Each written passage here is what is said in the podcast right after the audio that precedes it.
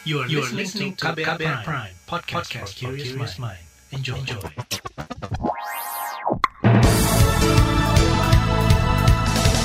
Selamat pagi saudara, senang sekali kami bisa menjumpai Anda kembali melalui program Buletin Pagi edisi Selasa 1 Februari 2022. Bersama saya, Sindu Darmawan. Sejumlah informasi pilihan telah kami siapkan di antaranya, pedagang kritik penerapan harga eceran tertinggi minyak goreng, lima pasien meninggal akibat varian Omikron, perayaan Imlek di Solo di tengah pandemi COVID-19. Inilah Buletin Pagi selengkapnya. Terbaru di Buletin Pagi. Kementerian Perdagangan menerapkan harga eceran tertinggi HET minyak goreng mulai hari ini, yakni untuk minyak goreng curah dibanderol Rp11.500 per liter, minyak goreng kemasan sederhana Rp13.500 per liter, dan minyak goreng kemasan premium Rp14.000 per liter. Kebijakan itu tertuang dalam Peraturan Menteri Perdagangan tentang penetapan HET minyak goreng sawit. Menteri Perdagangan Muhammad Lutfi mengklaim Kebijakan itu diambil dengan mempertimbangkan hasil evaluasi program minyak goreng satu harga, yakni Rp14.000 per liter. Kepada para produsen untuk mempercepat penyaluran minyak goreng serta memastikan tidak terjadi kekosongan di tingkat pedagang dan pengecer, baik di pasar tradisional maupun retail modern. Kami kembali mengimbau kepada seluruh masyarakat untuk tetap bijak dalam membeli dan tidak melakukan panik buying karena pemerintah menjamin stok minyak goreng tetap tersedia dengan harga terjangkau. Selain itu, pemerintah juga melakukan langkah-langkah hukum yang sangat tegas bagi para pelaku usaha yang melanggar ketentuan-ketentuan tersebut. Menteri Perdagangan Muhammad Lutfi menyebut pemerintah juga menerapkan kebijakan Domestic Price Obligation atau DPO dan Domestic Market Obligation atau DMO sebesar 20 persen yang berlaku pada produk kelapa sawit. DMO adalah kewajiban pemenuhan kebutuhan dalam negeri, sedangkan DPO ialah kewajiban penyesuaian harga domestik. Kata dia, kebutuhan minyak goreng nasional untuk tahun ini 5,7 juta kiloliter untuk rumah tangga dan industri, sedangkan produksi minyak goreng mencapai lebih dari 8 juta ton per tahun. Komisi Bidang Perdagangan DPR menilai Kementerian Perdagangan gagal mengendalikan harga minyak goreng, terutama implementasi kebijakan satu harga Rp14.000 per liter sebab pada praktiknya sebagian masyarakat kesulitan mendapatkan minyak goreng tersebut, seperti yang terjadi di Solo dan sebagian wilayah lain. Karena itu anggota Komisi Perdagangan DPR Mufti Anam mendesak ada tindakan tegas kepada produsen atau pelaku pasar yang melanggar aturan. Tapi harapan kami ini Pak Menteri perlu ada kontrol, ada kebijakan yang terukur eh, produsen bagi yang tidak melaksanakan eh, program ini apa eh, ini punishment yang akan diberikan oleh pemerintah. Dan kami meminta Pak Menteri dalam seminggu ke depan ada apa namanya e, disampaikan kepada Komisi 6 jumlah toko yang melanggar, jumlah produsen yang melanggar kebijakan ini siapa dan apa e, langkah yang akan diambil oleh Pak Menteri atas hal ini begitu. Itu tadi anggota Komisi Perdagangan di DPR Mufti Anam. Sementara itu Wakil Ketua Komisi Perdagangan DPR Martin Manurung meminta ada pengawasan ketat penegakan hukum, dan peningkatan pelaksanaan operasi pasar minyak goreng satu harga. Tujuannya mencegah penimbunan komoditas oleh pihak tak bertanggung jawab dan memastikan ketersediaan minyak goreng di pasaran. Namun pemberlakuan harga eceran tertinggi atau HET dikritik Ikatan Pedagang Pasar Indonesia IKAPI. Menurut Sekjen IKAPI Reynaldi Sarijowan, penetapan HET adalah langkah sia-sia dan belum bisa mengendalikan fluktuasi harga. Kebijakan yang berubah-ubah tersebut menunjukkan ketidakmampuan pemerintah menekan harga minyak goreng di pasaran. Maka kalau diberi patokan harga 11,5, 13,5, kemudian 14 ribu, saya pikir uh, tidak akan berlaku dan tidak akan uh, berefek apa pun. Sejak dulu ada HET yang 11 sampai 12.500, itu juga uh, nggak bisa menjadi patokan pedagang. Untuk itu kami menyarankan pemerintah untuk fokus saja terhadap penyaluran atau melakukan distribusi minyak goreng agar pasokannya di seluruh Indonesia tercukupi. Kalau pasokan nggak cukup, maka kelangkaan juga mulai terjadi. Sekjen IKAPI Reynaldi Sarijawan menyebut pemerintah tidak perlu menetapkan HET, tetapi mengawasi seluruh produsen dan distributor minyak goreng. Pengawasan itu bertujuan memaksimalkan stok yang dimiliki dan dijual ke pasaran.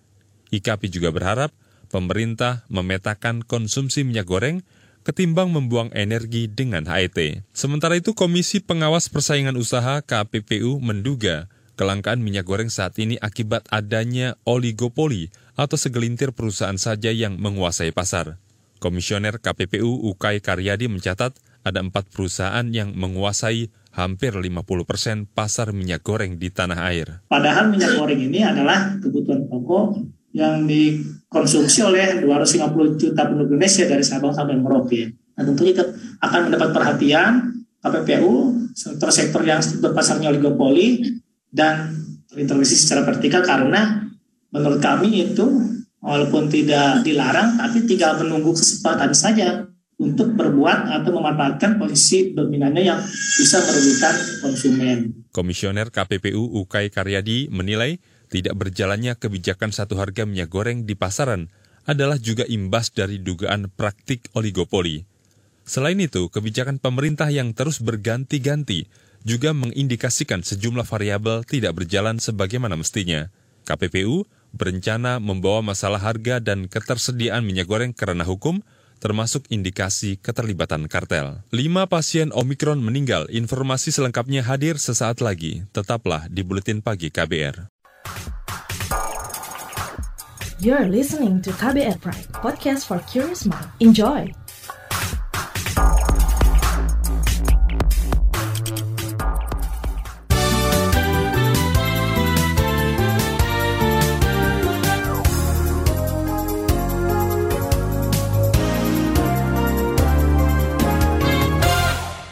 Saudara, Presiden Joko Widodo bakal memberikan konsesi kepada pengurus besar Nahdlatul Ulama PBNU. Konsesi ialah izin untuk membuka tambang, menebang hutan, dan sebagainya.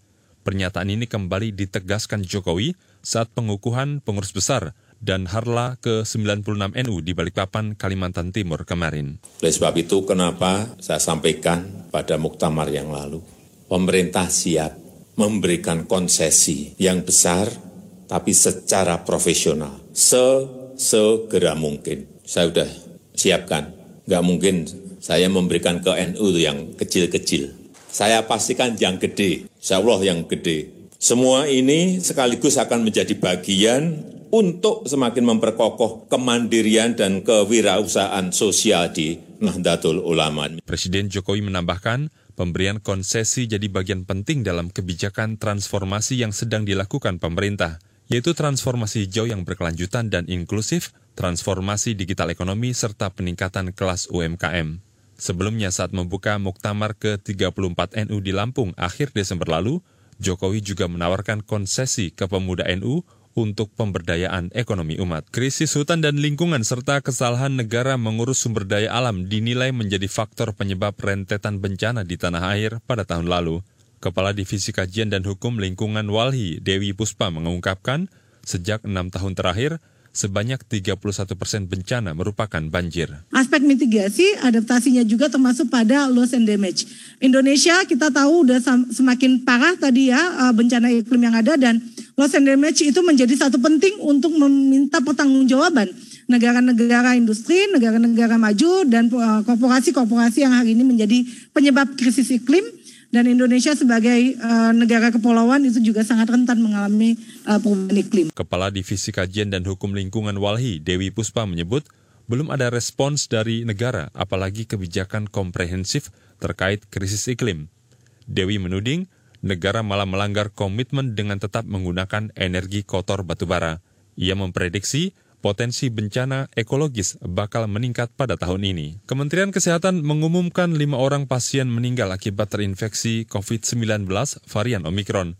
Menteri Kesehatan Budi Gunadi Sadikin mengatakan sebagian besar dari mereka belum divaksin dosis lengkap. Kita yang sudah ada meninggal lima orang positif Omikron. Itu 60 persen belum divaksin lengkap. Kita sudah melihat dari kasus yang sedang dan berat yang membutuhkan oksigen 63 persen belum divaksin lengkap.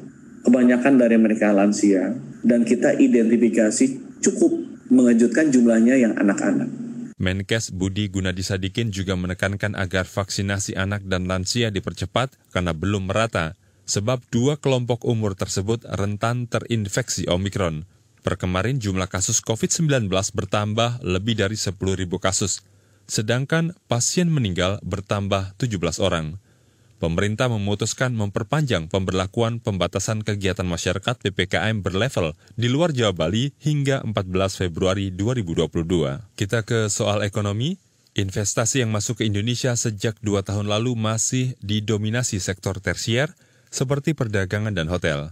Akibatnya serapan tenaga kerja lokal jadi semakin rendah dari tahun ke tahun. Pernyataan ini disampaikan pengamat ekonomi dari Indef, Tauhid Ahmad. Adalah investasi yang masuk kebanyakan ke investasi ke sektor tersier, teknologi informasi, kemudian jasa, hotel, restoran, perdagangan, begitu. Dan sektor-sektor itu kalau dia agregat secara nasional, eh, rasio terhadap penciptaan lapangan kerjanya paling sedikit. Tauhid Ahmad menyebut investasi di sektor primer seperti pertambangan dan sektor sekunder, khususnya industri, masih tergolong rendah. Padahal kedua sektor ini paling berpeluang dan memiliki dampak luas untuk mencetak lapangan kerja. Sebelumnya, Menteri Investasi dan Kepala Badan Koordinasi Penanaman Modal, Bahlil Lahadalia, mengklaim realisasi investasi sebesar 900 triliun sepanjang tahun lalu menyerap 1,2 juta tenaga kerja dalam negeri. Satgas Pangan Mabes Polri akan mengusut sindikat penyelewengan pupuk bersubsidi. Kepala Satgas Pangan Polri Helmi Santika menduga ada mafia yang bermain di balik kelangkaan pupuk bersubsidi. Pengusutan ini tindak lanjut dari penangkapan dua tersangka penyalahgunaan pupuk bersubsidi. Dua tersangka yang ditangkap diduga merugikan negara 30 miliar rupiah. Keduanya beraksi dengan modus memalsukan data penerima pupuk bersubsidi polisi bakal mengembangkan perkara untuk menangkap aktor yang bermain di tingkat atas. Kita ke informasi mancanegara. Sebanyak 19 nelayan Indonesia saat ini mendekam di penjara Phuket, Thailand. Mereka ditangkap pada Jumat pekan lalu oleh Angkatan Laut Thailand di sebelah barat Phuket karena disangka melanggar wilayah. Direktur Perlindungan WNI Kementerian Luar Negeri, Juda Nugraha mengatakan mereka didakwa melanggar Undang-Undang Keimigrasian dan Perikanan. Juda memastikan belasan nelayan Indonesia dalam kondisi baik dan sehat. Saat ini konsulat RI di Songla terus mengupayakan akses ke konsuleran, sekaligus melakukan pendampingan hukum untuk memastikan terpenuhinya hak-hak para nelayan Indonesia. Sepanjang tahun lalu terjadi empat kali penangkapan kapal ikan Indonesia di perairan Thailand dengan total 43 anak buah kapal. Kita beralih ke informasi olahraga. Timnas U23 Indonesia akan menjalani pemusatan latihan persiapan Piala AFF U23 2022 di Bali usai menghadapi Timor Leste di laga persahabatan pekan kemarin. Pelatih Sinteyong mengatakan para pemain akan dilepas ke klub masing-masing, lalu lusa atau 3 Februari mereka harus bergabung kembali dengan timnas hingga 8 Februari. Piala AFF U23 2022 akan berlangsung di Phnom Penh, Kamboja pada 14 hingga 26 Februari 2022. Pada turnamen ini, Indonesia berada di grup B bersama Malaysia, Myanmar, dan Laos.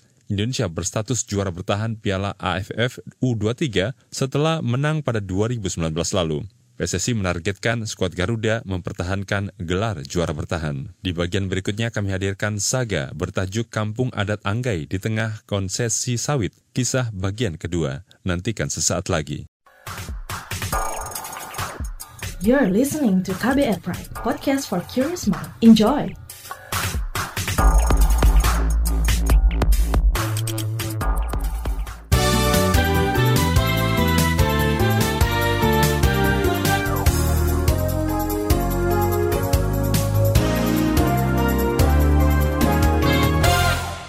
Anda masih bersama kami di Buletin Pagi KBR.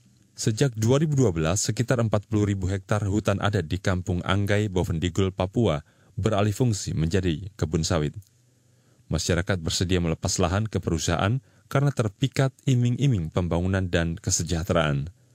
Malangnya, 8 tahun berselang, janji-janji tak kunjung terrealisasi, sedangkan hutan terus terdegradasi.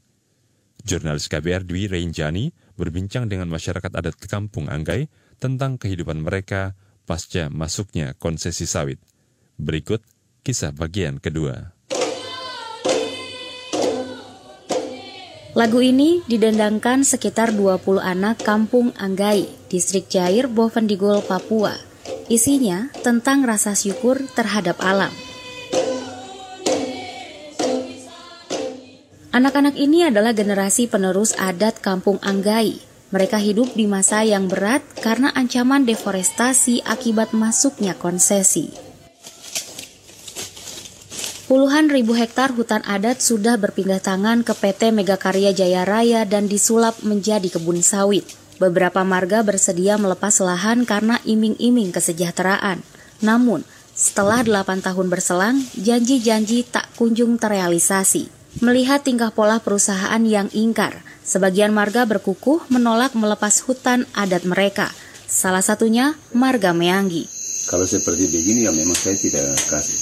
Kalau misalkan mereka memberikan janji-janji lagi, Bapak? Ya memang saya tidak kasih. Tidak kasih tetap ya Bapak ya? Ketua Marga Meanggi menegaskan ingin tetap mempertahankan hutan dan melestarikan demi anak cucu. Hutan adalah bagian dari identitas masyarakat adat Meanggi, tempat mereka beraktivitas dan menggantungkan hidupnya. Yang biasa diburu berarti kan untuk untuk makan dan segala macam biasanya? Nah, itu kan babi, katuari, tuban, biawak, terus ikan, dan pohon sagu, ulat sagu, ulat kayu. Deforestasi nyata terjadi dan merusak lingkungan. Sejak hutan dibabat, air bersih, sayur hingga sagu sulit didapat, kata Antonia, warga Meanggi. Kalau kita dilihat dulu, telaga ini tuh bagaikan cermin kaca muka ini. Oh bening. Iya bening sekali. Kita lihat ikan udang saja jalannya di dalam air. Kita duduk dalam perahu baru lihat ikan udang ada jalan di bawah sana ini. Iya ada kura-kura. Iya ada buaya. Paling enak kita lihat kayak cermin. Tapi kalau sekarang sayang, udah kabur sama sekali sudah susah. Kita mau lihat ikan jalan saja udah susah. Keberadaan konsesi juga mengubah aktivitas perempuan adat Kampung Anggai. Dulu, mereka keluar masuk hutan, mencari bahan pangan untuk dikonsumsi atau dijual. Namun, sejak konsesi masuk, jarak tempuh ke hutan semakin jauh. Yang paling berperan penting di dalam kehidupan ekonomi sehari-hari itu adalah perempuan. Karena apa? Di dalam hutan lindung yang sudah disediakan nenek moyang. Nibung saja pernah lihat nibung toh? Nibung itu kan dia punya dia punya kulitnya pelepah biasa diambil buat ramas sagu orang sini tuh. Sudah pangkur dulu kupas apa dulu terus ramas tepungnya duduk di dalam mereka ambil. Lalu bawa ke rumah itu kan bisa makan sampai bahkan sebulan. Kondisi ini memaksa banyak perempuan beralih menjadi buruh sawit dengan upah 140 ribu per hari. Aktivitas di hutan kini hanya sebagai sampingan, seperti yang dilakukan Mama Era dan Mama Eti. Selepas bekerja, mereka pergi ke hutan untuk mencari sayur dan umbi, jarak yang harus ditempuh sekitar 2 km. Harus tangkul tanam dulu, baru yang sudah itu ambil batu begitu. Hmm. Jadi kita harus kerja dulu, baru ambil yang ada hasil. Sudah ada hasil. Iya, itu kita bawa turun. Karyawan juga cari sayur kita dua pemeja saja jadi. Mau bagaimana? Degradasi tanah ulayat yang makin cepat menggugah generasi muda adat.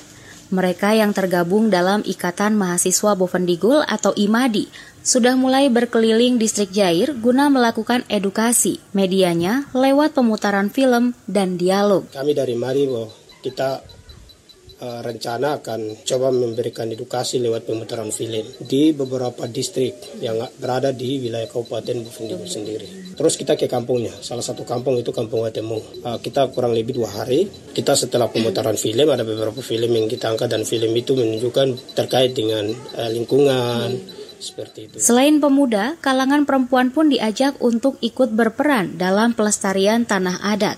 Terlebih, aktivitas sosial ekonomi masyarakat adat banyak digerakkan oleh perempuan. Peneliti Yayasan Pusaka Bentala Rakyat Rasela Malinda menyebut mereka butuh edukasi dan peningkatan kapasitas agar optimal berkontribusi dalam perjuangan masyarakat adat. Interaksinya lebih ke orang-orang di kampung yang memang pengen mempertahankan tanahnya, lebih ke misalnya kalau ada kegiatan pendidikan atau pelatihan para legal atau apa pun itu ngundang orang Anggai pasti kampung Anggai. Baik perempuan maupun laki-lakinya. Beberapa marga-marga di situ yang belum melepaskan tanahnya diundang biasanya ke acara pendidikan kah pelatihan kayak penyadaran atau peningkatan kapasitas gitu-gitu sih. Demikian saga KBR yang didukung Aliansi Jurnalis Independen saya Dwi Renjani Informasi dari berbagai daerah akan hadir usai jeda. Tetaplah bersama kami di Buletin Pagi KBR.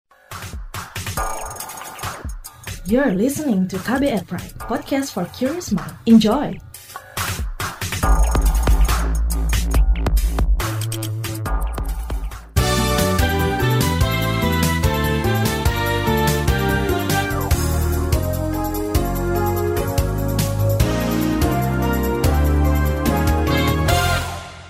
Inilah bagian akhir Buletin Pagi KBR. Kita ke Jawa Tengah.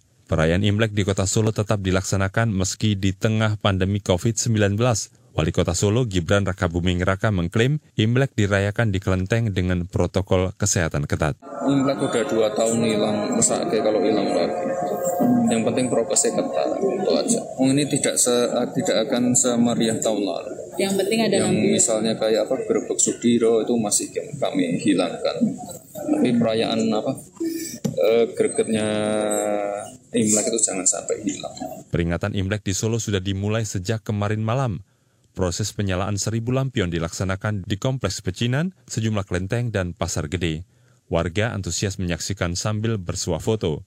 Lampion berbentuk sio macan terpasang di depan Kompleks Balai Kota Solo. Kita beralih ke Papua.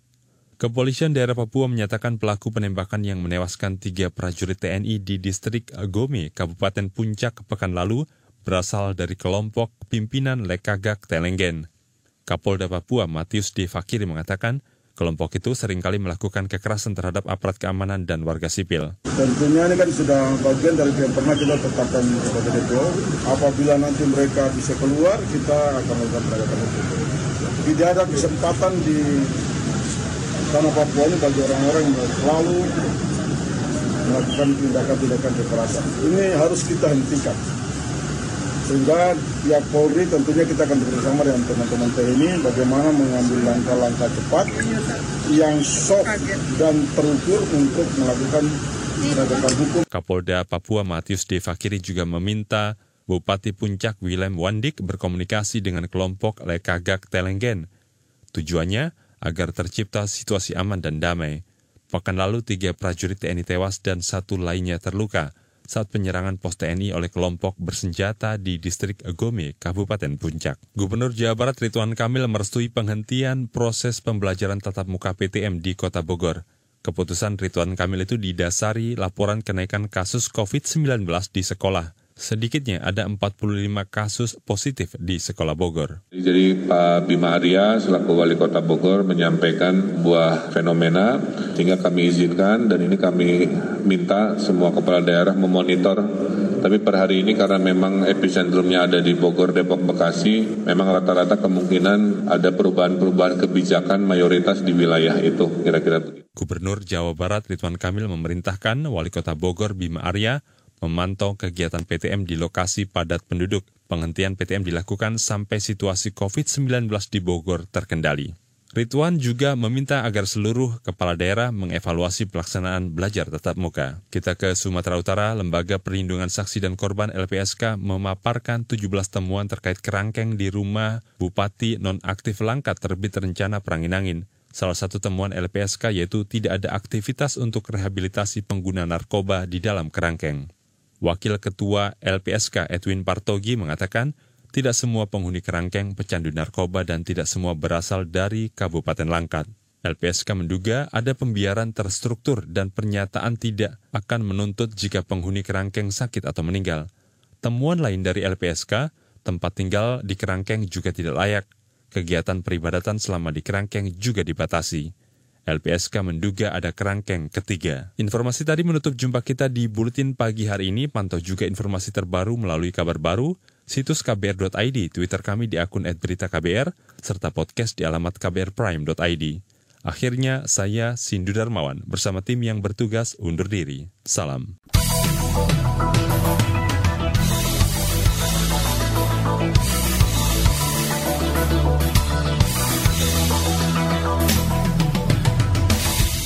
KBR Prime, cara asik mendengar berita. KBR Prime, podcast for curious mind.